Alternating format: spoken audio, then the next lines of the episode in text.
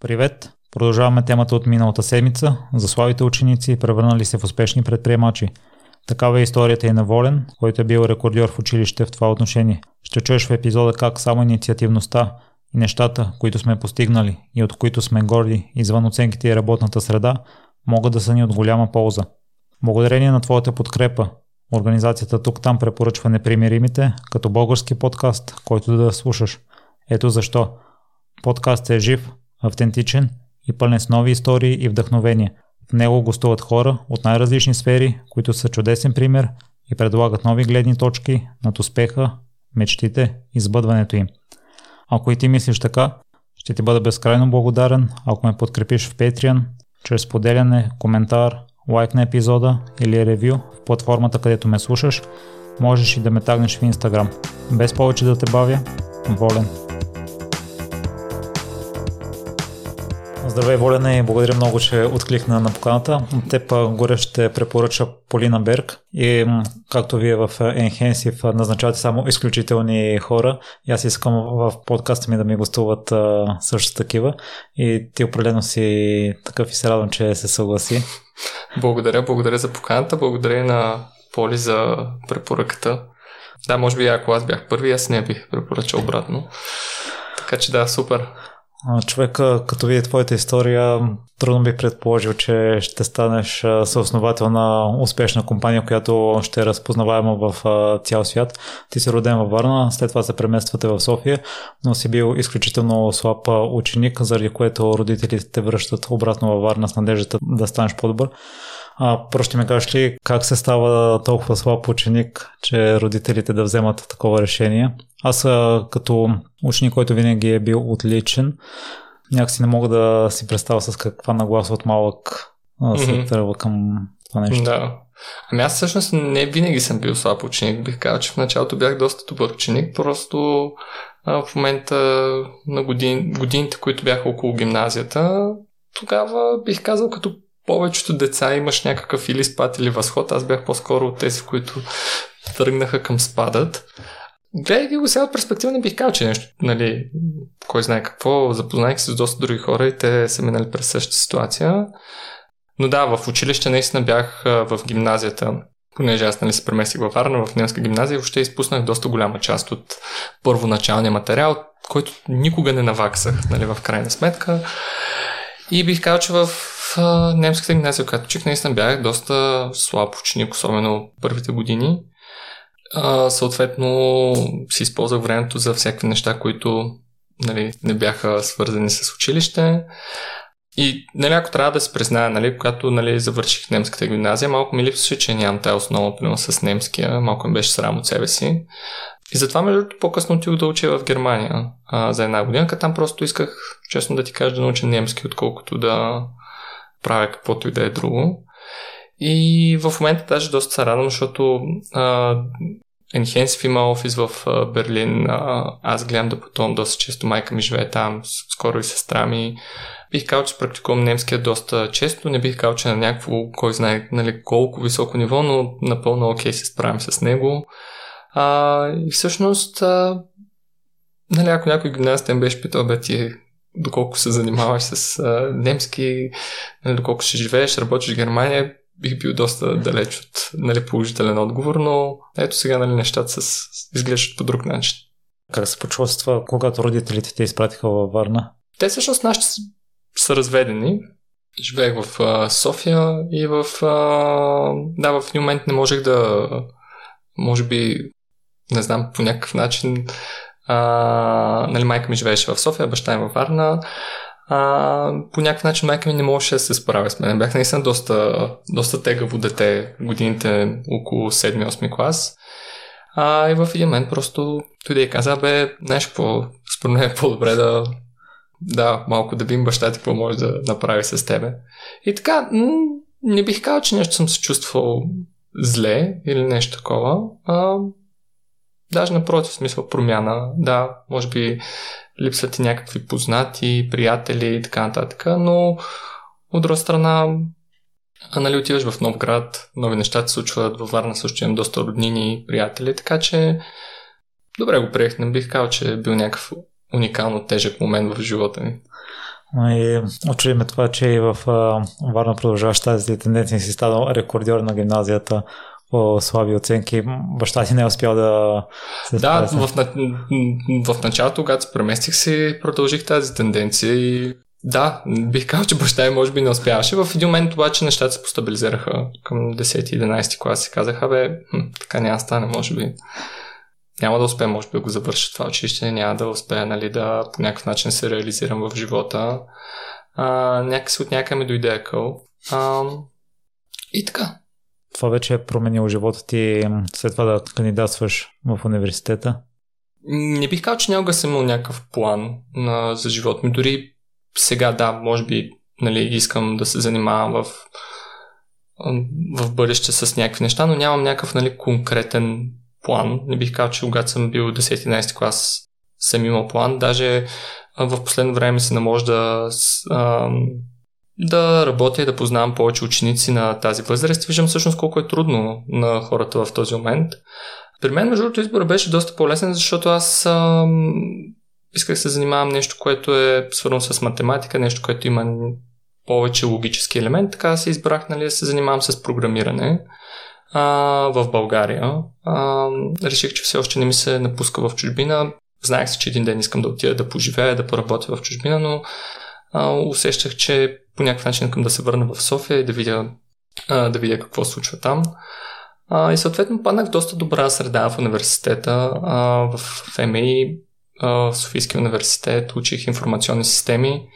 Имах доста свободно време, което успях да го поздорявам с най-различни свободно избираеми предмети, организации.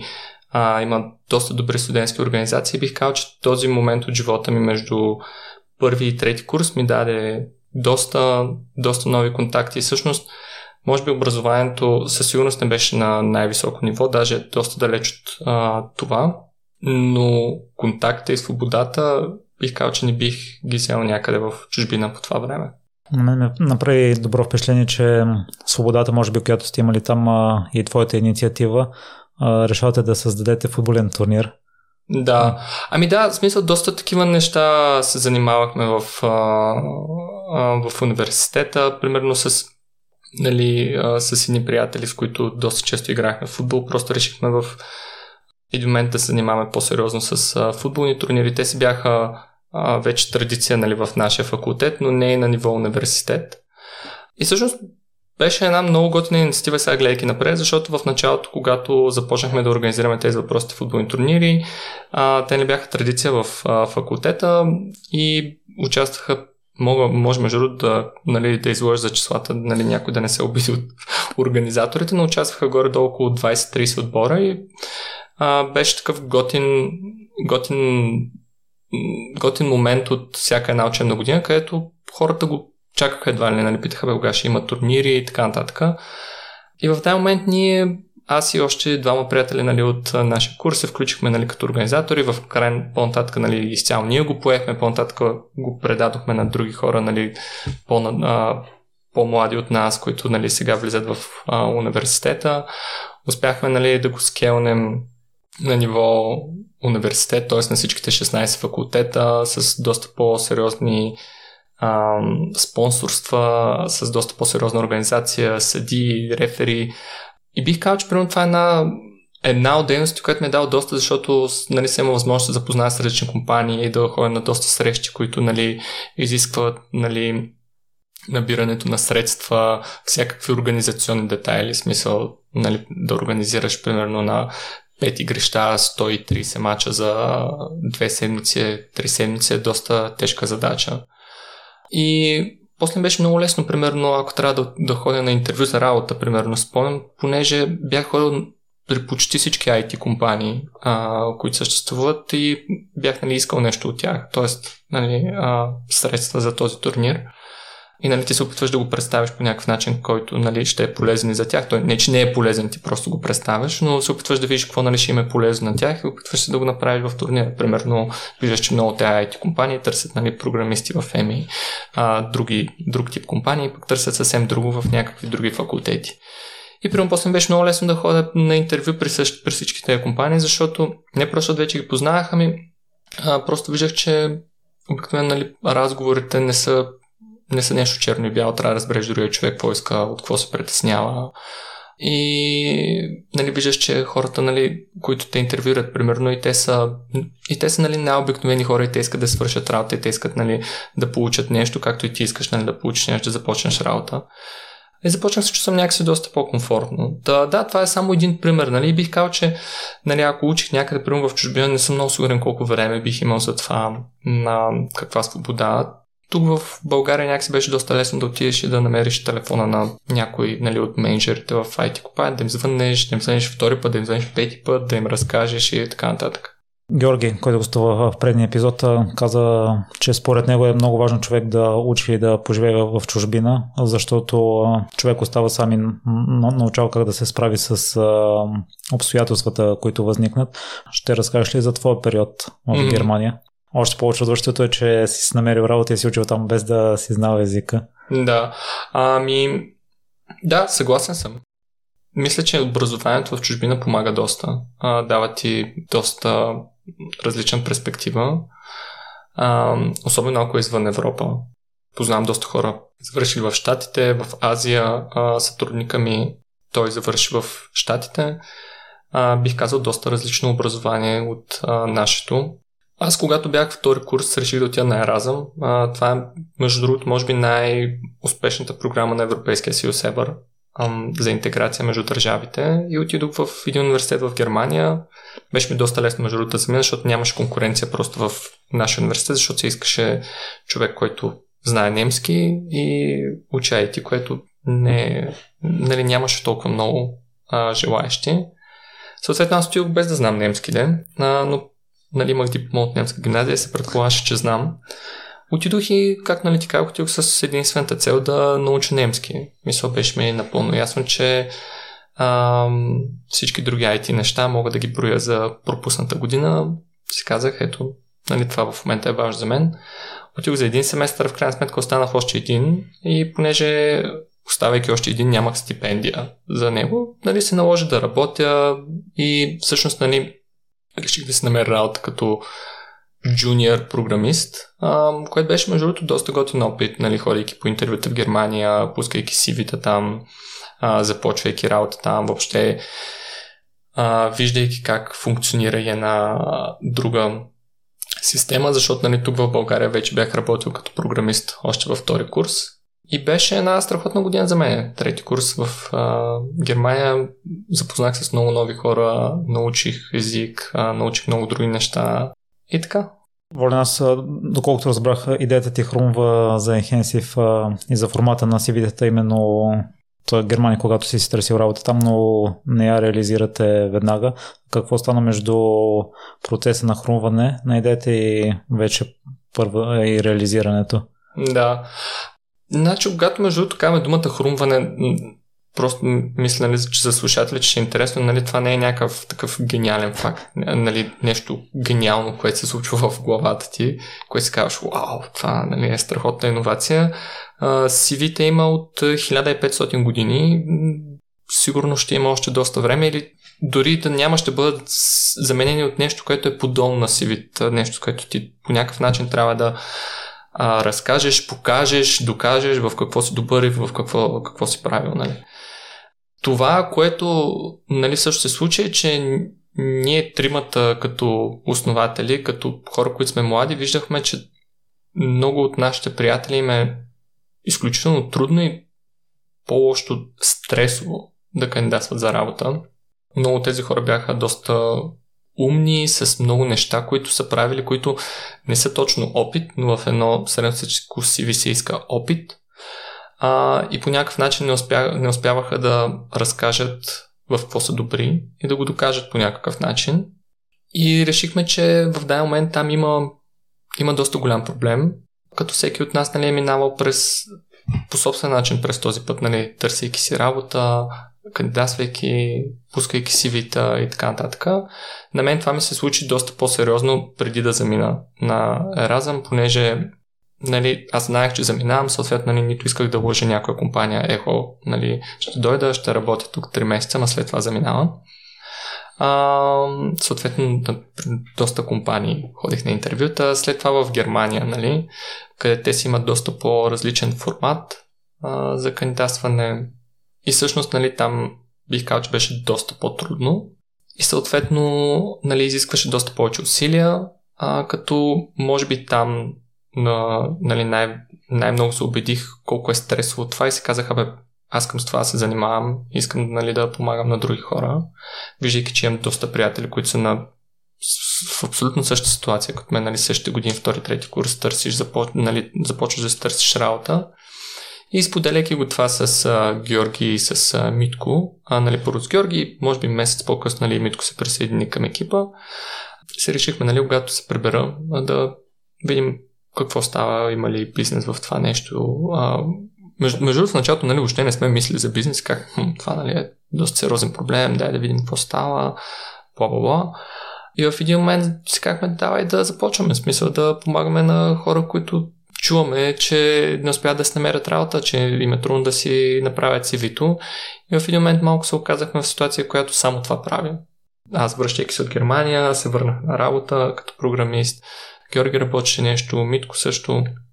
И просто си казахме, нали, като следваща стъпка, си казахме, хм, еми явно има доста голям проблем, дай да видим сега нали, какъв бизнес може да стане от това нещо.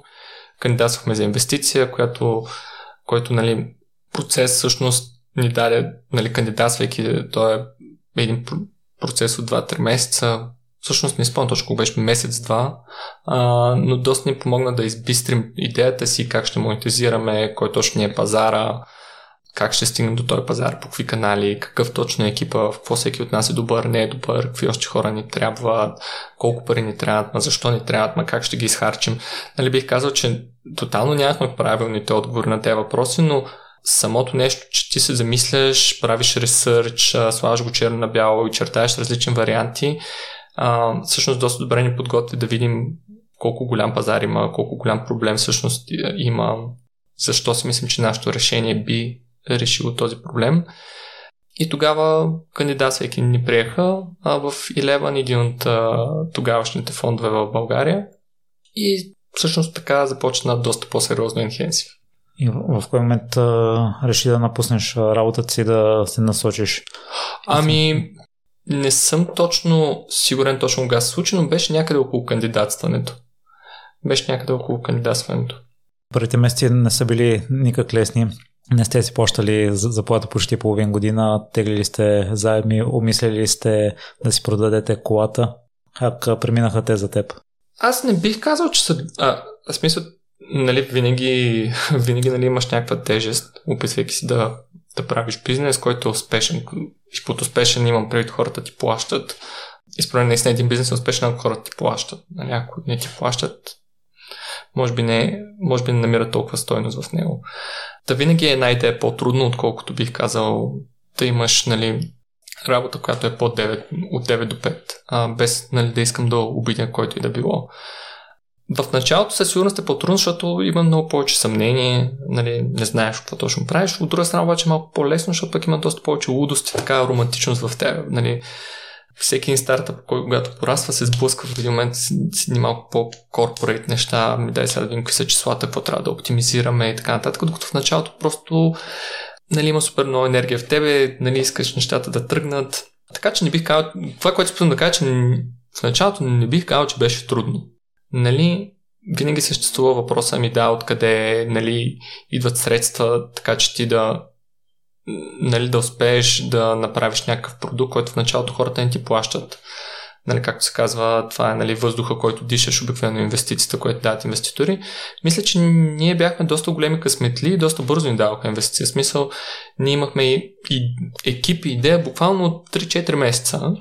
И бих казал, че те просто 3-4 месеца свършихме доста работа а, нали, а, създадохме, създадохме вебсайт, свързахме с доста хора, направихме доста CV-та, за които ни платиха, направихме, бих казал, за тогавашното време добър ресърч на пазара, давахме сметка как може да стигнем до този пазар и всъщност за това ни приеха, според мен. Ако сега нали, върна време назад, едва ли, ако мога да се поставя на място на инвеститорите, бих инвестирал в себе си, просто защото виждам, че всъщност не сме се подготвили чак толкова добре, но може би сме изглеждали като доста надъхани, амбициозни момчета, които са искали да променят нещо и съм много благодарен, че всъщност инвеститори не са повярвали в нас, защото иначе нали, нямаше, нямаше да сме тук. Но още веднъж да кажа, не, чувствам, че е било много трудно. Трудността тя не изчезва, тя винаги има и винаги е едно нормално ниво, което изцяло зависи от нас, нали, как го менеджваме. А това, че сте били надъхнали, според теб ви от, дали от, конкуренцията, защото след няколко години отново печелиш акселераторски фон? Да, всъщност имали сме няколко follow-up investment, няколко follow-up инвестиции. Доста от фондовете работят на принципа, че дават малки суми през по-кратък период, за да следят за да успяват да следят на по-кратък период какви са резултатите на дадена компания. Ами не съм сигурен а, нали, на въпросите защо.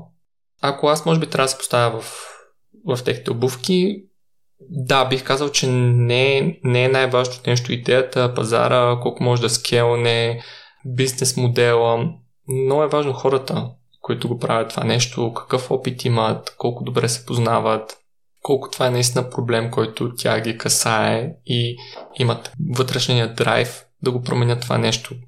За нас, поне лично за мен, това беше нещо като кауза и много срам се занимавам с това нещо, защото всеки ден виждам хора, на които ме е трудно а, да кандидатстват за работа. Има огромен стрес в това нещо. Има статистики, че това е едно от най-стресовите неща, по принцип, в живота на хората. Може би след, след загубата на човек или покупката на апартамент, теглянето на кредит, някой беше естимейтнал, че това е трето най-стресово нещо, второто или трето, нали? Така че, може би това си е лечало а, пред тези хора и може би затова по някакъв начин са повярвали в нас. Но да, интересно ми е, може би един ден ги питат тях, не знам те какво ще кажа. Волена с Георги си говорихме, че той винаги е имал подкрепата от родителите си с всички начинания, с които се е занимавал, а при теб подкрепата от близките как беше в началото, в периода, в който не се е знал дали ще се получи спешен модел или не, mm-hmm. въпреки че вие сте продали CV-то още преди да, да. сте стартирали. Ами то между другото никога не знаеш колко ще... В смисъл след 2 и след 3 години нали, не сме знаели дали това ще е успешна компания. То успеха за всеки е нещо различно. Нали, за някои хора успеха може да е да а, направим доста голям екзит, нали, т.е. да продадем компанията за огромна сума, която е 10, 50, 100 милиона. За други може да е просто компанията да е профитабъл, нали, да изкарва повече пари, отколкото харче. Така че, нали, първото нещо, което искам да кажа, също, че успеха е за всеки човек го разбира различно. Може да е за нас, за мен, особено в началото, бих казал и сега, най-важното нещо е да уча и да се развивам а, бих казал, че в доста голяма част от времето успявам, а в друга част не успявам, просто защото стоя в комфортната си зона и ми коства някакво време да, нали, да изляза от нея. От гледна точка на родителите, м- не знам, бих казал, че родителите имат, ам, как да се изразя точно, имат една такава склонност да се опитват да предпазват децата си и някой път а, по този начин могат да ги спрат да направят нещо някой път нали, могат да бутат децата си към по-сигурните неща, с най-добри чувства, нали, с нищо лошо, просто за да предпазя детето си от някакъв а, провал. При мен родителите ми не са се бъркали по никакъв начин никога за нещо в а, живота ми, било то с образование или кариера. Да, може би майка ми доста ми е помагала в образованието и доста ме е бутала към това да бъда доста добър ученик, но точно какво, къде, как уча не. Когато нали, започнахме с Enhance, бих казал, че нашите в началото не знаеха много какво правя и с какво се занимавам. Не бих казал, че са били притеснени, но си спомням един, един момент, няколко момента такива, които нали, майка ме беше питала, бе, сега тук що не си намериш някой стаж? Нали, що не започнеш работа и да си къде? И дори, дори е имал такива въпроси дори в моменти, които вече нали, компанията е започнала да изкарва ревеню, което е било достатъчно, така че да си плащаме нормални заплати, да мислим за разрастване на бизнеса. Нали, не е в началото този стартъп, най-най-най нали, зеления стартъп период, който нали, нямаш абсолютно никакви ресурси за каквото и да е. Така че да, не бих казал, че съм отсещал най-голямата подкрепа от семейството ми, не бих казал, че някой ме е пречил а, нали, имал някакви препятствия или е саботирал това, което прави или каквото и да е, бих казал, че нашите са щастливи от това, което правя, че ми е интересно това нещо, че се развивам. Мисля, че това е най-важното за тях и всичко е окей. Okay. За мен огромно влияние за развитието на Enhesive е това, че назначавате само изключителни хора, които са специалисти в дадена област и може да се учите от тях. Аз ще дам един пример. Ти ще ме разбереш, понеже гледаш футбол. А, когато съм играл футболни симулатори в миналото и съм стартирал кариери с средняшки отбори, ако взема един-два добри футболиста и си заразходвам целия трансферен бюджет за тях, много по-бързо дръпвам mm-hmm. и стигам до първите места, отколкото ако взема а, посредствени футболисти, които са на нивото на отбора, в който съм и след това не мога и да ги продам и влизам в една въртележка, в която не мога да спечеля титлите. Та вие как взехте това решение? Аз, гледайки нещата в момента в перспектива, не съм много сигурен доколко сме успявали да не имаме само изключителни хора. И не ме разберете погрешно, всеки един човек, с който сме работили е страхотен. Не бих искал да кажа а, каквото и да е против някой, но има някои неща. Първо, нали, какво означава това е изключителен?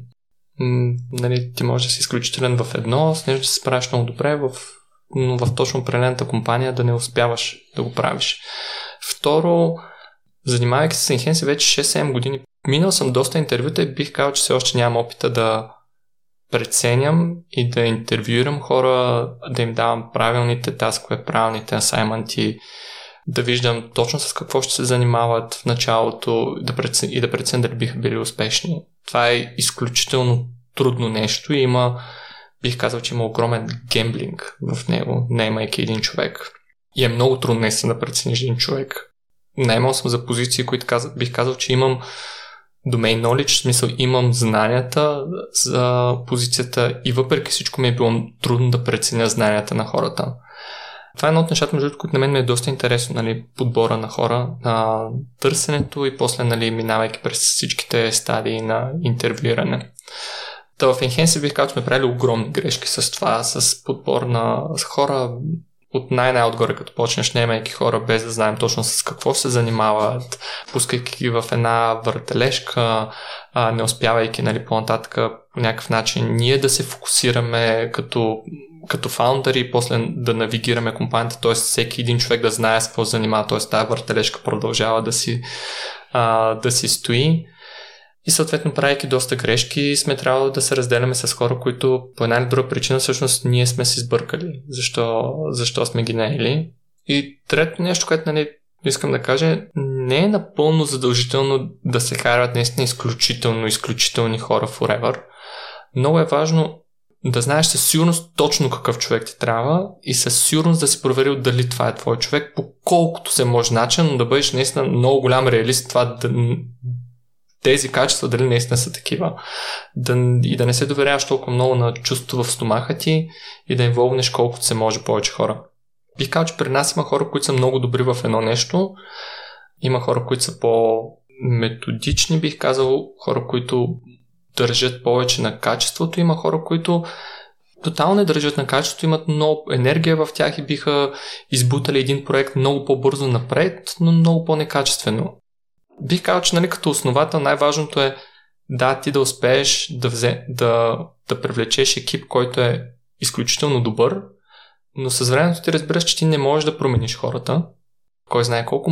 Единствено можеш да промениш системата и да нагласиш различни хора да работят по нещата, в които те са добри заедно.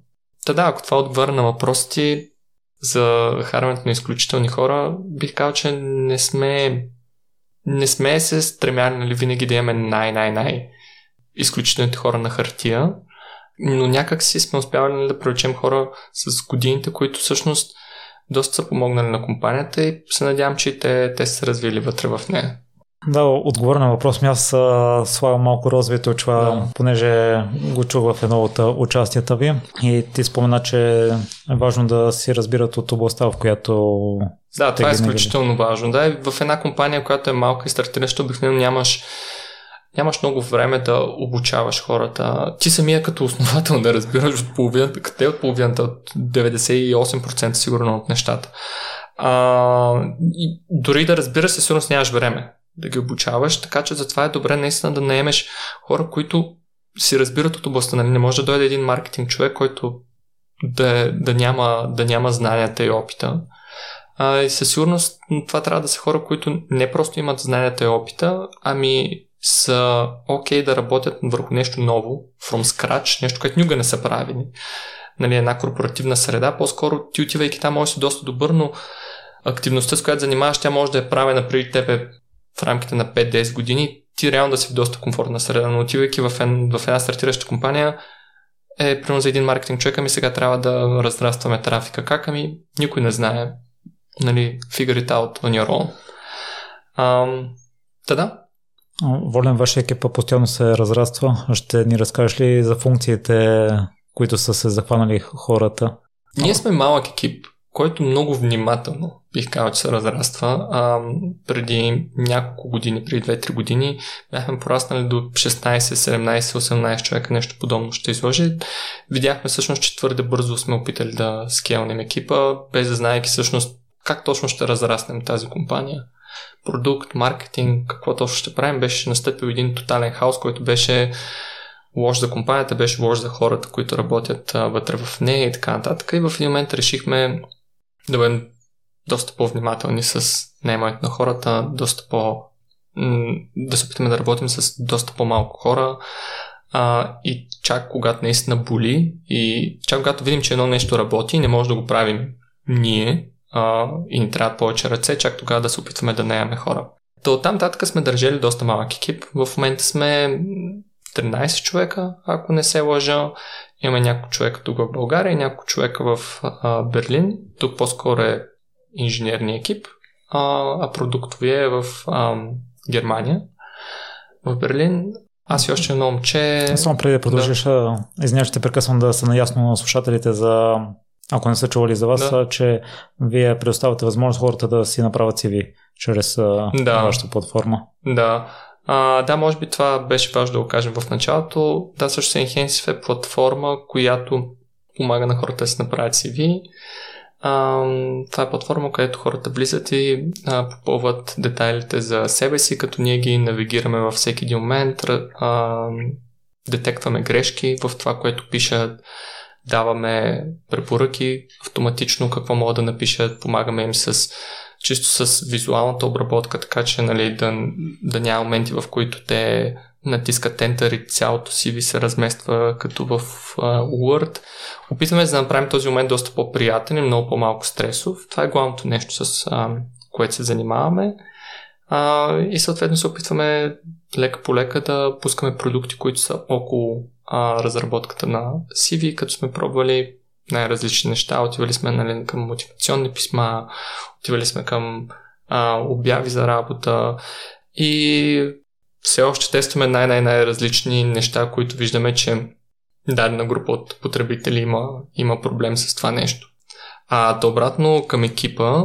А, Но да, какво да. стои, за да, да. видим В тези? момента всъщност нали, стартирахме трима човека, в момента сме 13 а, като половината са в Германия, половината са тук в България. Тук главно е инженерния екип на, на компанията, а, в Германия е продуктовия. Аз и още едно момче от екипа се занимаваме най-вече с маркетинга на компанията ние сме базирани тук.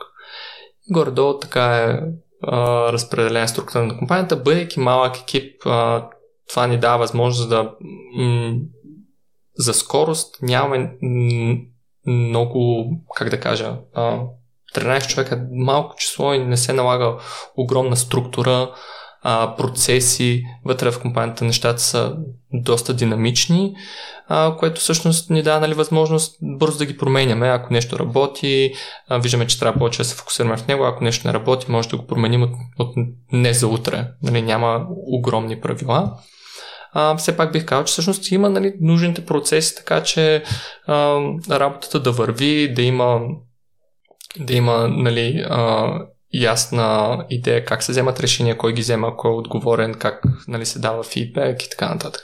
Върна, а ти как стигна до решението да се занимаваш с, с маркетинга, при положение, че миналото ти е свързано с областта на програмирането? Ами не съм го вземал. А, аз между другото не обичам да деля нещата на продукт, маркетинг. А, с времето се знае, че това е едно, едно цяло нещо. Нали, не може един човек да е отговорен потребители да идват на сайта, друг човек да е отговорен тези потребители да използват продукта и трет да е отговорен те да се плащат. Нали? Не става така. Смисъл, това, това е едно цяло нещо и на, трябва всички хора да работят заедно. А, не може не могат те три неща. Те три неща може всеки един от тях да е много успешен в... А, аз може да съм много успешен да докарам потребители на сайта и то не е лошо потребители, нали? Не ме, нали, трафик лесно се докарва на един сайт, но мога да докарам доста добър трафик, но този трафик може всъщност да не използва продукт или да не използва продукта по начин, по който ти го искаш и затова си отговорен и ти. И ти трябва да го фигранеш от заедно с билото с продуктовия човек и така нататък. Та всъщност бих казал, че мен това е едно от нещата, които ми помага, че аз имам някакъв друг бекграунд, аз съм занимавал и с продукта в тази компания, къде е успешно, къде не е чак толкова успешно. Там също, там също съм научил доста неща на тази позиция.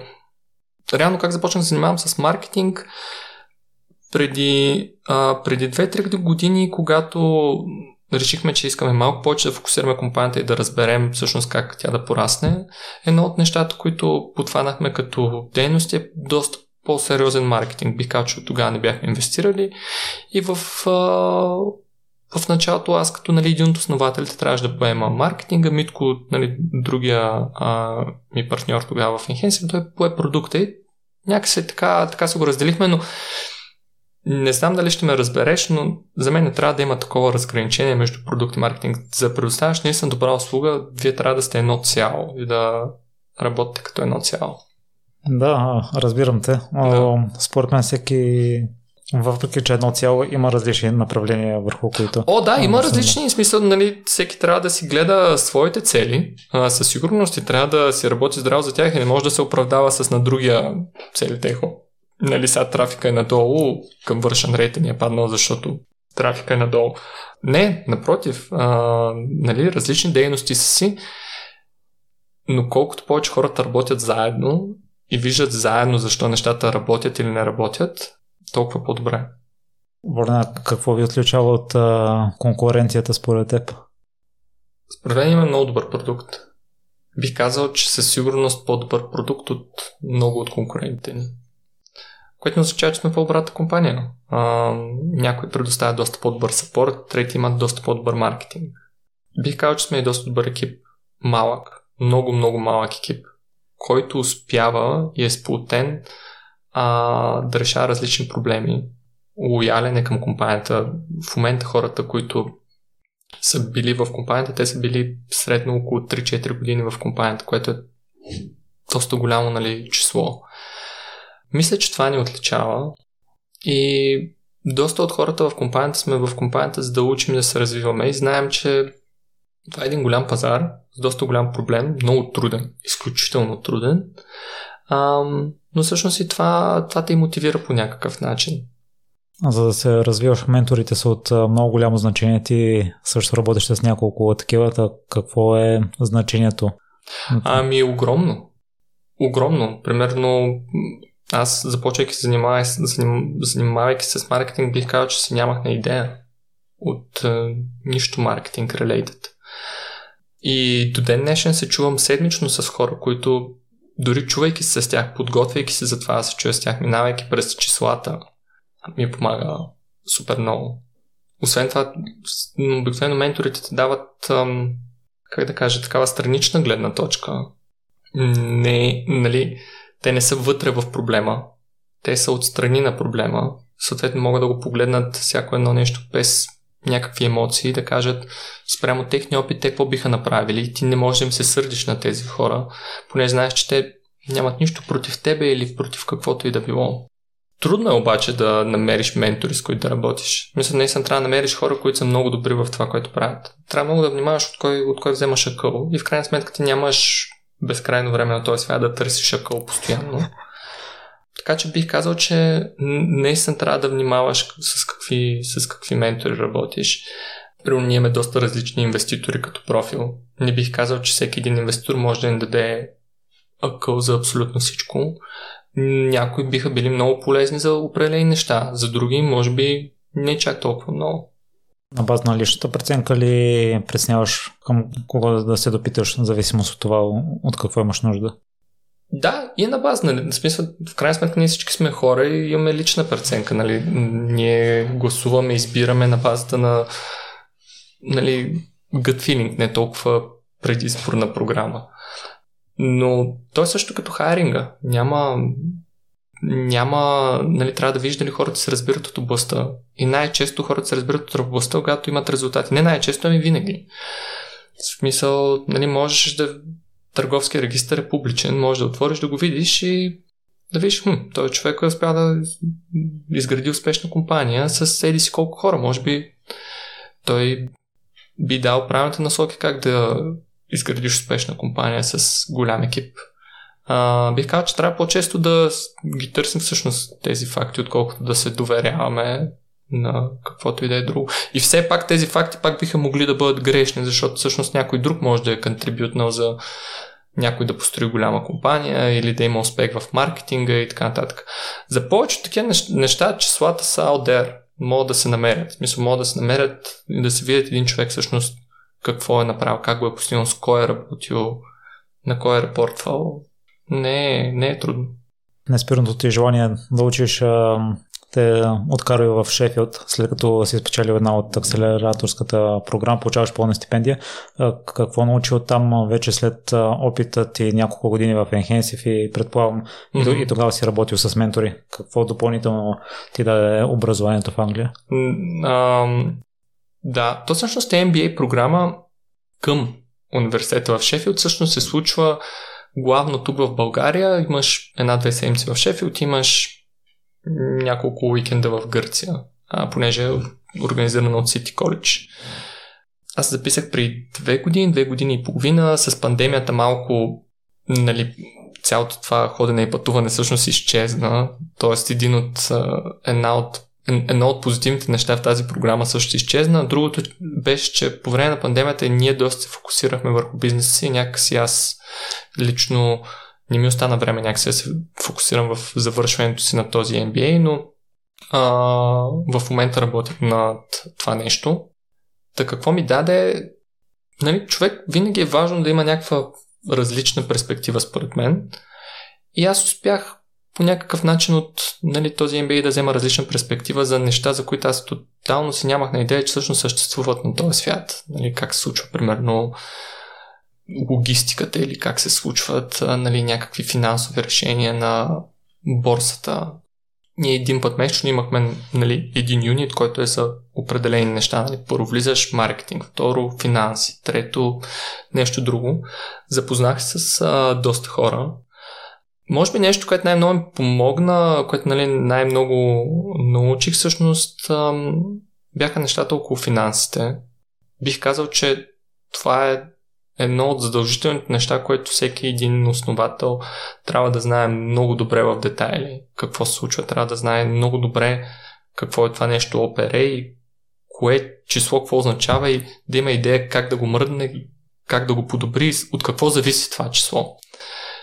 Ние като много диджитал компания бих казал, че ни е доста лесно да разберем нали, тези числа в а, отчета на една компания, нали, какво означават. В смисъл, нали, не трябва да, ако произвеждахме чаши, а, нали, трябваше да разберем всяка една чаша от каква съставка е, кой произвежда, къде ни е завода, колко струват материалите и така нататък. Ние сме изцяло дигитален продукт, нали, цялото това нещо го нямаме. А, смисъл много добре знаем колко ни струва хостинга, нали, колко струва сапорта и така нататък. Но виждайки числата, финансовите числа, те кара да мислиш малко по-отгоре, а, те кара да мислиш, хм, финансово как аз мога да я дръпна тази компания, какво е важно а, за тя да напред, какво е важно за някой, ако дойде и иска да я купи тази компания, какво е важно за тази компания да порасне, кое точно, кое точно число трябва да намаля, разходите или трябва да увелича приходите, а, как точно аз си отчитам приходите, как точно си отчитам разходите. И така, и в момента бих казал, че това е едно от нещата, които са доста добре проследени в Enhensive. Тук, нали, може би трябва да благодаря на моят партньор. Той, той е главното действащо лице и може би той е човек, който повече отговаря за финансите в компанията, но и на мен ми даде много ясна представа всъщност доколко е успешен Enhensive, доколко е profitable, нали, успях да сравня всички други конкуренти, успях си дам представа те всъщност защо са успешни или защо не са, или поне да имам някакви предположения, то ти нали никога, абсолютно никога не знаеш. Но всъщност числата репрезентват. Числата, числата показват доколко едно нещо е успешно или не. Допреди това нали, беше малко м- да, хората ползват ли ни ползват. Хората им дават ли позитивни ревюта, дават. Колко стоят на сайта ни, бла, бла, бла, всякакви такива часа. Но в един момент, когато отидеш и виж какво има под чертата, нали, като, като приходи, тогава всъщност си казваш, хм, тази компания наистина е успешна и тази компания, хм, колко може да порасне. Оля, чувал съм за два проблема при търсенето на работа и ще да. ме любопитно да ми кажете дали мислите в тази насока. Първият е някои менеджери предпочитат стандартния формат на CV, а на CV не харесват шарени неща или нещо да. отличаващо се от А други харесват по-шарени. Да кажем въпросът ми е за тези да. компании, които предпочитат стандартния формат на CV-то да. и ако видят нещо различно, го отхвърлят веднага. Да. Ами, между другото, не, не бих описал компанията като правейки продукт, който е много нестандартен. Със сигурност, със сигурност, със сигурност се опитваме да следваме и традиционните а, и традиционните неща и бих казал, че хората, които искат да видят едно традиционно CV, където има само опит, образование и умение кратко на една страница, има доста резон да го искат това нещо. Защото наистина е много трудно да се опишеш в една... Наистина трябва да напишеш само най- най-най-най-важните неща на една страница. Наистина трябва да успееш в една страница да покажеш наистина какъв ти е опита. И ние всъщност предоставяме страхотна възможност и това да го направиш в нашия продукт. Никъде не е казано, че трябва да имаш а, нали, CV, което е 5 страници с всякакви дизайн елементи по него, розово, зелено и така нататък. Това е едното. От друга гледна точка, бих казал, в 21 век хората правят най-различни неща с, нали, с живота си. Нали, не бих казал, че опита е просто работа от 9 до 5. А, бих казал, че правят доста странични неща, които им дават много по пътя. Примерно, нали, аз организирайки този футболен турнир на годините, които съм бил в университета в едно най едно CV, което е най-най-най нали, традиционно. Аз бих го сложил сигурно някъде най-отдолу с един булет, организирах. Но говорейки си нали, в началото, си давах сметка всъщност в университета това колко много ми е дало и това би било едно от нещата, от които най-много се гордея. И за мен значи много повече, отколкото примерно две години прекарвайки нали, в... То не може да ги сравняваш, но, но бих го казал, че за мен носи и колкото една нали, един престой на някое друго работно място. А, така че не заслужава да стои най-отдолу с един булет просто, но винаги можеш да го покажеш по някакъв друг начин и затова в нашото в нашата платформа има секции, които би казал, че са нетрадиционни, като примерно нали, от какво се гордееш най-много и аз нещо такова бих го сложил напълно там. Та да, това с традиционното е такъв въпрос, който ние нямаме за или против. Да, има неща, които са ми странни. Примерно, примерно а, в много държави нали, е странно да сложиш снимка на CV-то. Нали. Аз разбирам причините за това, нали, за да няма дискриминация и така нататък. Но от друга страна, наистина живеем в много дигитална ера, където ние трябва да видим а, това, което искаме и съответно си казваш, хм, нали, да, защо да не сложиш снимка на CV-то? И така. Другия срещан проблем, за който съм чувал е, представи си, че има една бланка с CV-ти, с всички CV-та на маста. Идва менеджера, взема половината, хвали ги в кочето и казва на мен си в тази фирма не ми трябват. Аз това не мисля, че се случва. Ако се случва, по, нали, трябва да се радвате, че тази компания не ви е загубила времето и да ви вика на интервю. А, доста е важно една компания се отнася с много голям респект към хората, които кандидатстват за нея. А, всъщност това е хората са си отделили време да кандидатстват. Особено ако са си отделили повече време, нали, ако е просто натиснали един бутон, може би нали, не са си отделили кой знае колко много време, но ако си подготвили CV-то за вас, ако са го пуснали на правилното място, така че наистина да стигне до вас, ако са се подготвили за интервю с а, въпроси, с отговори на въпроси, които могат да им зададат. А, това означава много. А, наистина има хиляди компании по света и аз до ден днешен се впечатлявам на хора, които кандидатстват при нас и знаят за компанията и се подготвили и винаги съм им супер благодарен, независимо дали започнем да работим заедно и не мога да се представя на някой да не му обърна внимание. Много често получаваме кандидатури, които да изглеждат много нереални, но се, опит, но се опитваме на всяка една кандидатура да прегледаме и да, и да върнем отговор и да и дори в някакъв нали, по, по-късен етап, ако нали, нещата не се получат, т.е. Нали, в крайна сметка не започнем да работим заедно, въпреки минайки през интервю, се опитваме да бъдем детайлни всъщност защо, защо това се случва. Вие имате много успешни клиенти, които си намирали работа в Spotify, в Facebook, в Microsoft. Един от прещи ми гости Георги Захарев каза, че успеваемостта на софтуер ни е 97% от хора, които си намират работа след като излезат от там. И като че ли аз вътрешно на себе си ставам впечатлен, че част от тези 3% не са положили достатъчно усилия, като че ли не са искали да. достатъчно активно да си намерят работа. А твоите наблюдения какви са с вашите неуспешни опити? Моето не е, че статистиката може много да изложи. А, не, не искам да кажа нещо в никакъв случай против а, софтуер, напротив, ние сме партньори и много се рам, че по някакъв начин нали, са развили средата в нас.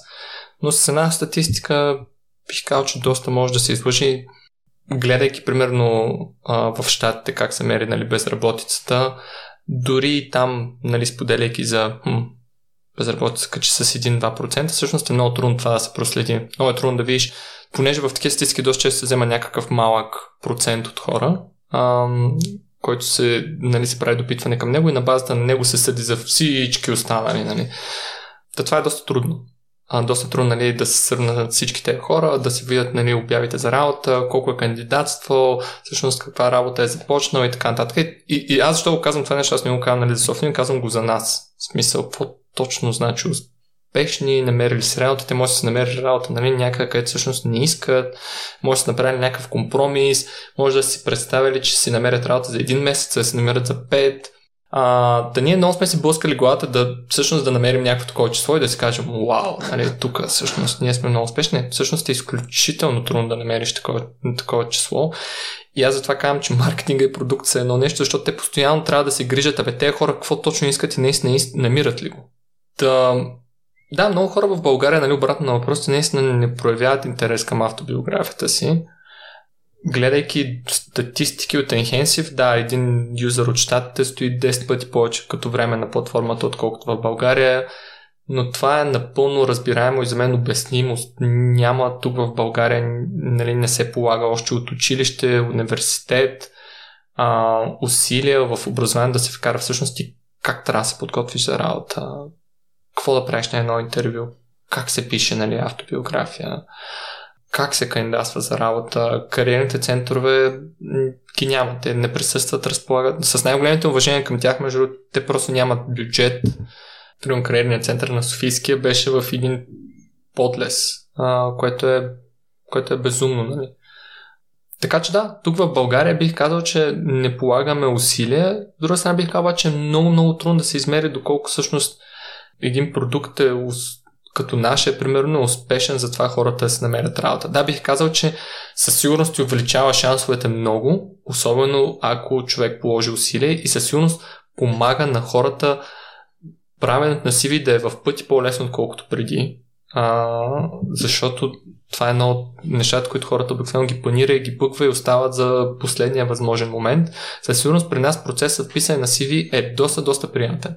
Но не бих отишъл толкова далеч, не бих не бих казал, не бих... За мен това е твърде голямо изхвърляне да кажа, ето има примерно еди си какъв процент от хората, благодарение на нас всъщност успяват. Волен вече е спомена, че сте отворили офиси в Берлин. В описанието ти под LinkedIn профила си написал да те попитам защо България.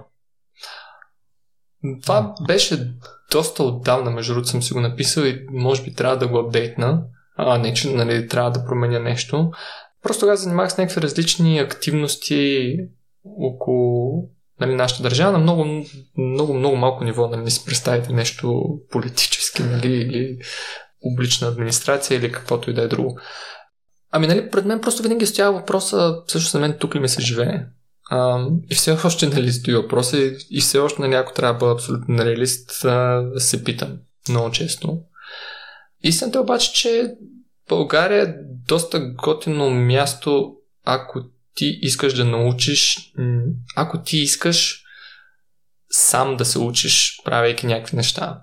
Нали ще дам пример. Бих казал, че тук е доста по-лесно, примерно да ако може да пак футболните турнири, тук е доста по-лесно да отидеш и да искаш спонсорство от най-различни компании. Мен, между това, ми се, това по друг аспект ми се, ми се е случва и в чужбина. Там се случва в пъти по-бавно и никога не можеш да се добереш до хората, които са decision makerите.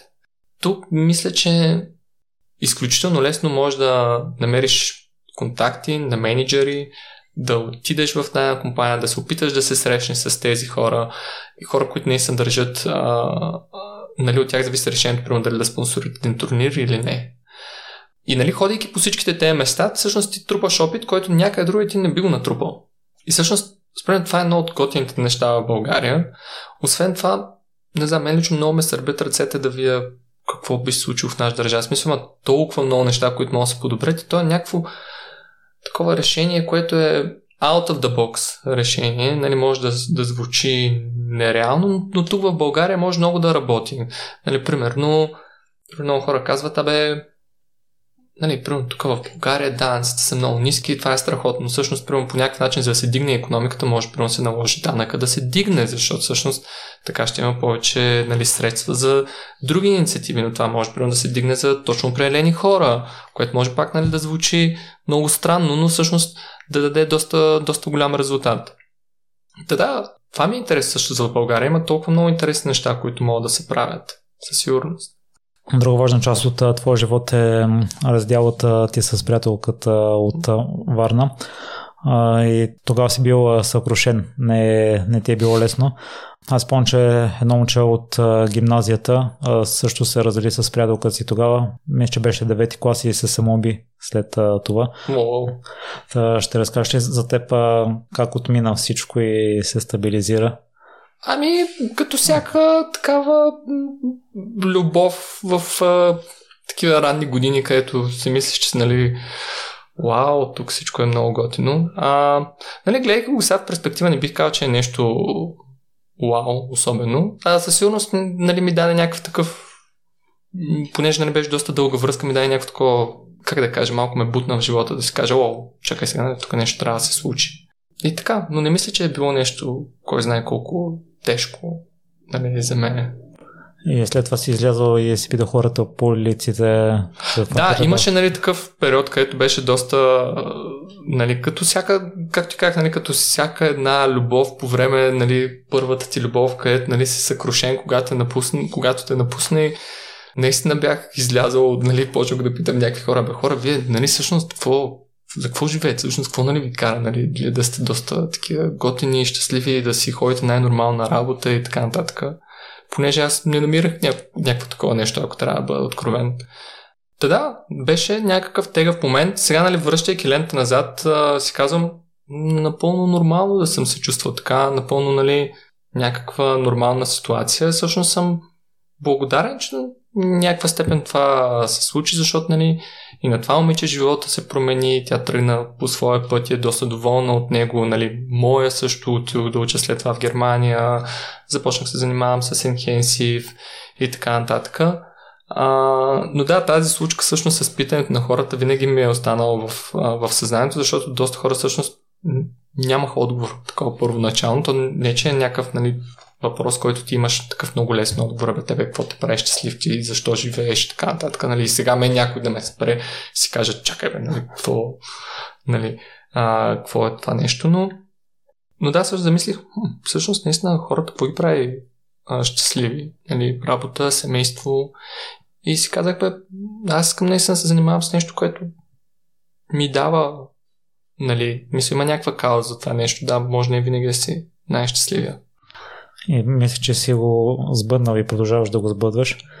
Ами, да, нали, не мисля, че живота е такъв черно, черно-бял смисъл. Ти постигаш на нещо и край, вече си го постигнал. Нали? Тук чекваш, нали? чекнал съм, уау, нали? занимавам се с нещо, което искам.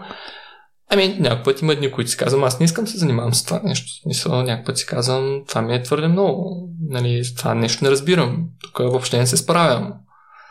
Нали, какво се случва? Това, отново имам този проблем за 28 хиляден път. Нали а, явно нещо не успявам. А, доста често ги има тези моменти. Те всъщност са едно по-голямата част, бих казал. Но да, определено това, което правя ми носи доста наслада и ако мога да променя нещо, не би го, не би го променил, не бих занимавал с нещо друго, със сигурност. А то сега, ако си зададеш въпрос отново, отговорът би бил същият. Ако в момента си задам нали, въпроса, бе, нали, дали искам да занимавам с Enhensive, със сигурност бих искал да занимавам с Enhensive. Със сигурност това ми носи много и съм много благодарен на хората, с които го правят това нещо, с екипа, хората, нали, които са извън екипа, като ментори, инвеститори. Да, със сигурност има неща, които не ми харесват, бих искал да се случват по-бързо, да не се случват толкова често, нали, да няма толкова много препятствия някой път. А, да, сигурно ми се иска да имам повече знания, така че да успяваме някакви неща да ги правим по-бързо да не си плъскаме главите. Но със сигурност бих занимавал с това нещо, да. И Ворна, къде слушателите могат да се свържат с теб или да намерят Enhensive? Ами, онлайн на www.enhensive.com в днешния свят всеки един човек, нали бих казал, че е много лесно да ти намери контактите. Било то мейл, особено супер лесно никога според мен хората не трябва да се притесняват да ричатват към хората, било то имайки някакви въпроси и така нататък. Също Twitter, LinkedIn са си гледам да съм доста по-активен там, отколкото другите социални медии. В какво си се е провалил?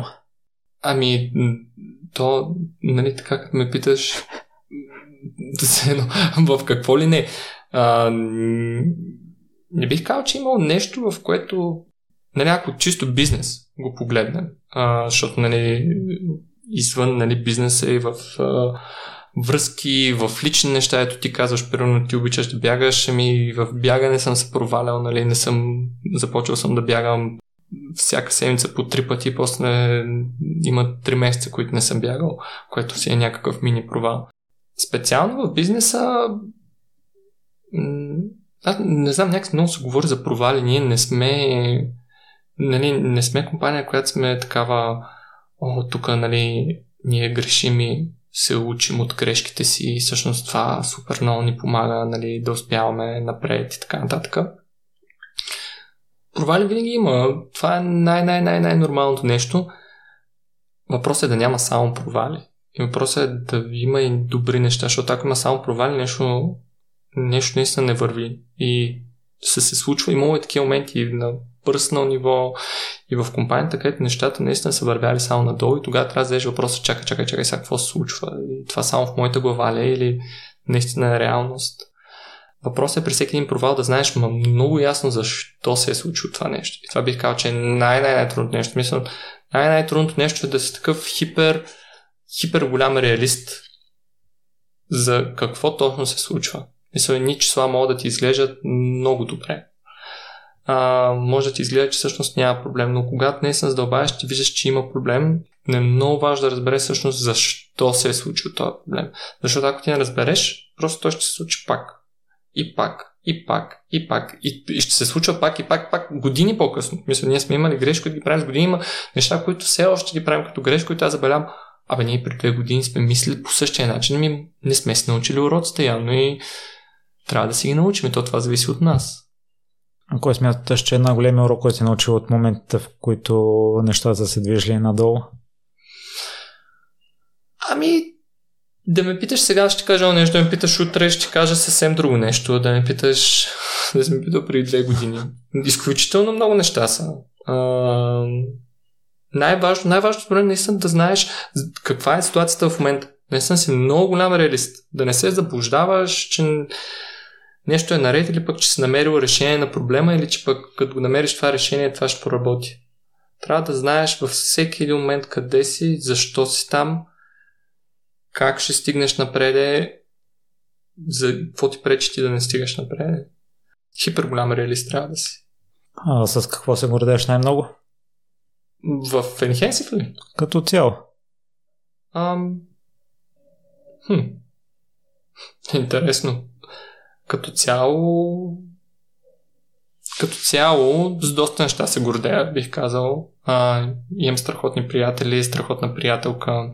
С страхотни хора работя в Enhensive. Постигнали сме немалко страхотни неща там. А, бих казал, тези 3-4 неща са нещо, което ми дава доста м- някакси доста сила day to day. Благодаря много за нещо участие, за страхотните неща, които вършиш в Enhensive.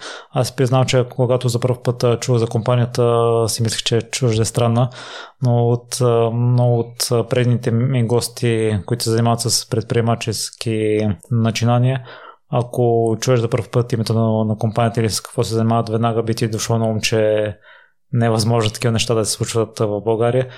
И вие сте поредното доказателство, че Елай България нещата се случват да. и тук и... Възможно има всъщност доста компании. Търговския регистр наистина е публичен. Аз някой път съм изненадан също с една компания колко, колко добре се движи. И вие сте примери, че вече ако чуеме името на някоя успешна компания да се замислиме дали не е българска, не е първосигнално да си кажем тя е чуждестранна. Може би да, според мен лично ние не, не искам да се правя на скромен, но имаме доста, доста път да извървим, че наистина да сме много, много успешни. Бих казал за скейла на България, да. Бих казал, че сме за това, което сме постигнали с средствата, които са вложени в нас, бих казал, че със сигурност е успех. А, дали сме, нали, създали сме работни места на доста хора, помогнали сме на хиляди, хиляди, хиляди хора да се намерят работа, което сме успешни, но сме много далеч всъщност от това да бъдем разпознаваем глобален играч. Най-искрено пожелавам да извървите и този път. Волен. Благодаря, благодаря много. Това беше Волен. Ако смяташ, че на някой твой близък може да му дойде акъла от този епизод, прати му го. Друг начин за подкрепа си остават вече споменатите Patreon или някаква реакция в социалните мрежи. Прекрасен ден!